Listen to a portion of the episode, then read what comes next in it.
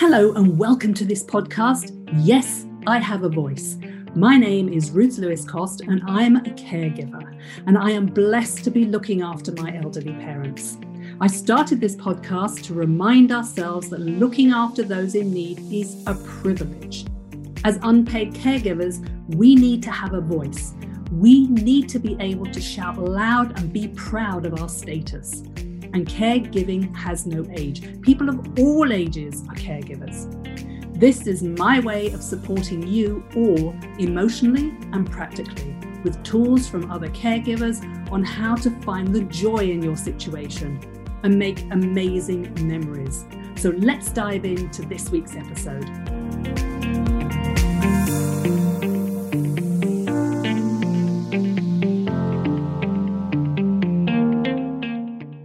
So today I'm sitting with Rani Sinanan, and Rani has been looking after her mother. So, Rani, tell us a little bit about your backstory. I was a teacher. Um, I taught kids aged 10 to 12 um, for about six months. And two days before I was getting ready to go back to school, uh, my mom was re diagnosed with uh, stage four gallbladder cancer. And I just had a feeling because of my experiences before her first time around with cancer that it was going to be a lot more tougher. So I decided to quit my job and I became her full time caregiver. And I have been doing this since then. And honestly, it has been such a rewarding and fulfilling experience. Um, I'm so blessed to have the opportunity to do this because I'm sure there are many people out there that would love to care for their family um, and that are unable to do so because of different circumstances. Um, so I'm just so thankful for this. Um, but that's that's basically my backstory. That's wonderful to hear that you find it such a blessing. And are you living in the same house or, or do you live in separate places? What's going on there? I I live in the same house as my parents. Yeah, my husband and I we moved in with my parents and we've been with them ever since. That probably makes life a little easier so you don't have to keep traveling back and forth, I should imagine. Oh yeah, honestly, Ruth, there are sometimes in the night where I have to get up and check on her. Um, might have to give her some food. Um, she always likes a midnight snack. Um, so being in the same house with her has really helped out with that. Um, I don't have to worry about you know driving over to the house or something. I can just leave my room and go check on her. So um, there's a huge comfort with that. That's great. So, listen, in the beginning, when all this first happened, how did you feel then? Were you a little bit sort of worried? Were you scared? How did you feel? I was really um, scared uh, and I was very worried. Um, but I I had to like turn it off like a switch, my emotions.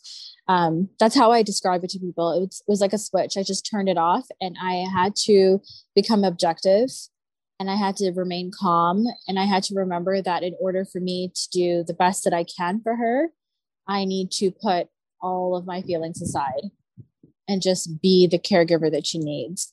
Um, so I often used to tell my mom from the beginning that, you know, don't look at me as your daughter, look at me as your caregiver, which means if you need to wake me up at three in the morning, at two in the morning, whatever time, then you do that so that I can be there to help you and that's kind of the the mindset that i've taken since then. I just you know put all of my emotions aside. Of course i have fears but i i just process it differently. I share it with my husband and then i kind of just you know do what i have to do for her. That sounds so wonderful. And how is your mother responding to all, all the care that she's getting from you? I think she loves it.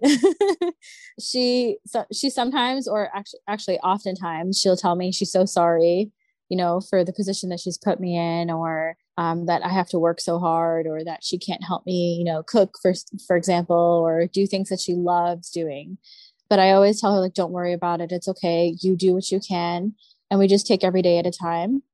And um, she cherishes she cherishes every single moment. My mom. Um, this experience of cancer has definitely opened her eyes to you know life and she just lives and cherishes every single moment for you know for everything that it is. That's so lovely to hear. And i do feel from what my own experience and other people's experiences that the people they're looking after they do sort of apologize for needing other people. And you know obviously like you I, I, always assure my parents and my mother in particular that it's you know it, she shouldn't she doesn't need to do that because I, it's my pleasure you know i do it willingly i do it with love and and that's the important thing. So that's lovely to hear. So is your mother able to kind of go out and enjoy things still uh, if she is? What do you do? Yes and no.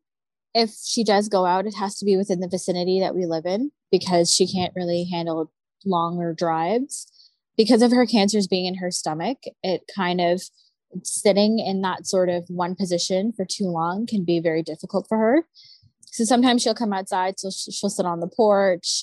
She might walk a little bit around the house like on the lawn. And the good thing is her family lives all in the area that we live in in the same vicinity. So it allows her to be able to you know go for a quick drive to their house and see them um, and enjoy some time with them which is great. But again with cancer as we know um, over time it becomes a little bit more difficult to do those things. So whenever she has a really good day or she's feeling like she's up for it i tell her whatever you want to do let's do it.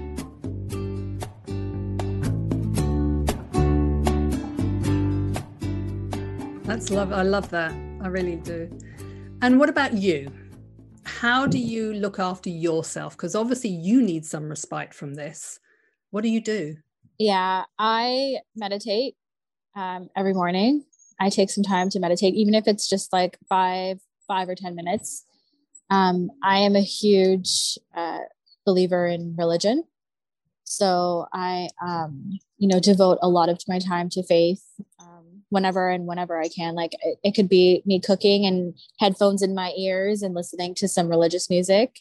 Um, and I also do makeup. Um, it's a passion of mine, it's a hobby of mine, and I found a way to bring my world of caregiving and my world of makeup together. And so I use my platform on social media to raise awareness about different health concerns. Um, and I use my makeup to bring those concerns to the forefront. Um, and so, for example, it could be uh, cancer, uh, you know, pancreatic cancer day and the ribbon color is purple. So I'll, you know, do my makeup in purple and wear a purple outfit and share facts and information about it so that everybody who's looking at my photos will also learn something too about cancer. Um, but these are the ways that I cope with everything. And I have, a, you know, a great support system that allows me to, you know, relieve my stress when I need to, share my fears and thoughts and everything. And I am so, so, you know, so appreciative of my husband and my family.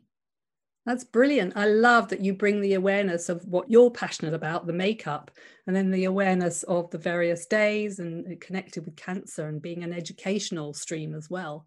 I think yeah. that's brilliant. That is so good. Thank you. to you. It's brilliant. Thank you. Um, so, do you have any tips to other people and what they might be able to do? Yeah, you know what? I always say to anybody, it doesn't matter if you're a caregiver or not, you need to remember to breathe. Breathing through everything is so crucial. And I think we live in such a fast paced society that we forget to breathe. We forget to take a break. We forget to pause and just think for a moment about what's happening in our responses. They just fly out of our mouths. And so sometimes when you're faced in a really stressful situation, like in a in a hospital with a, uh, you know a variety of medical staff, it can get really tense and um, sometimes even hostile and toxic. And at the end of the day, what you need to remember is you're caring for somebody, and you don't want that environment to be toxic and hostile for them. So just breathe, breathe through everything, and take one step at a time. And it will honestly make all the difference just listening to what every single person has to say and then you know sharing your input and just one more piece of advice i'd like to share that i always say to everyone don't be afraid to put your foot out there. Don't be afraid to put your foot out there. It's such a big big thing. If i didn't keep pushing the doors down that were closed when coming you know when it was with my mom in the hospital or different clinics i don't think we would be where we are today. And that's not me being egoistical or tooting my own horn it's just there are so many doors that are closed to caregivers right um, often medical staff don't see us as an integral part of someone's healthcare team and we are such a huge part That is and, so true. Yeah, our voices need to be heard in that aspect in that forum. And so as a caregiver, you really do need to, you know, put your foot out there and don't be afraid to do that.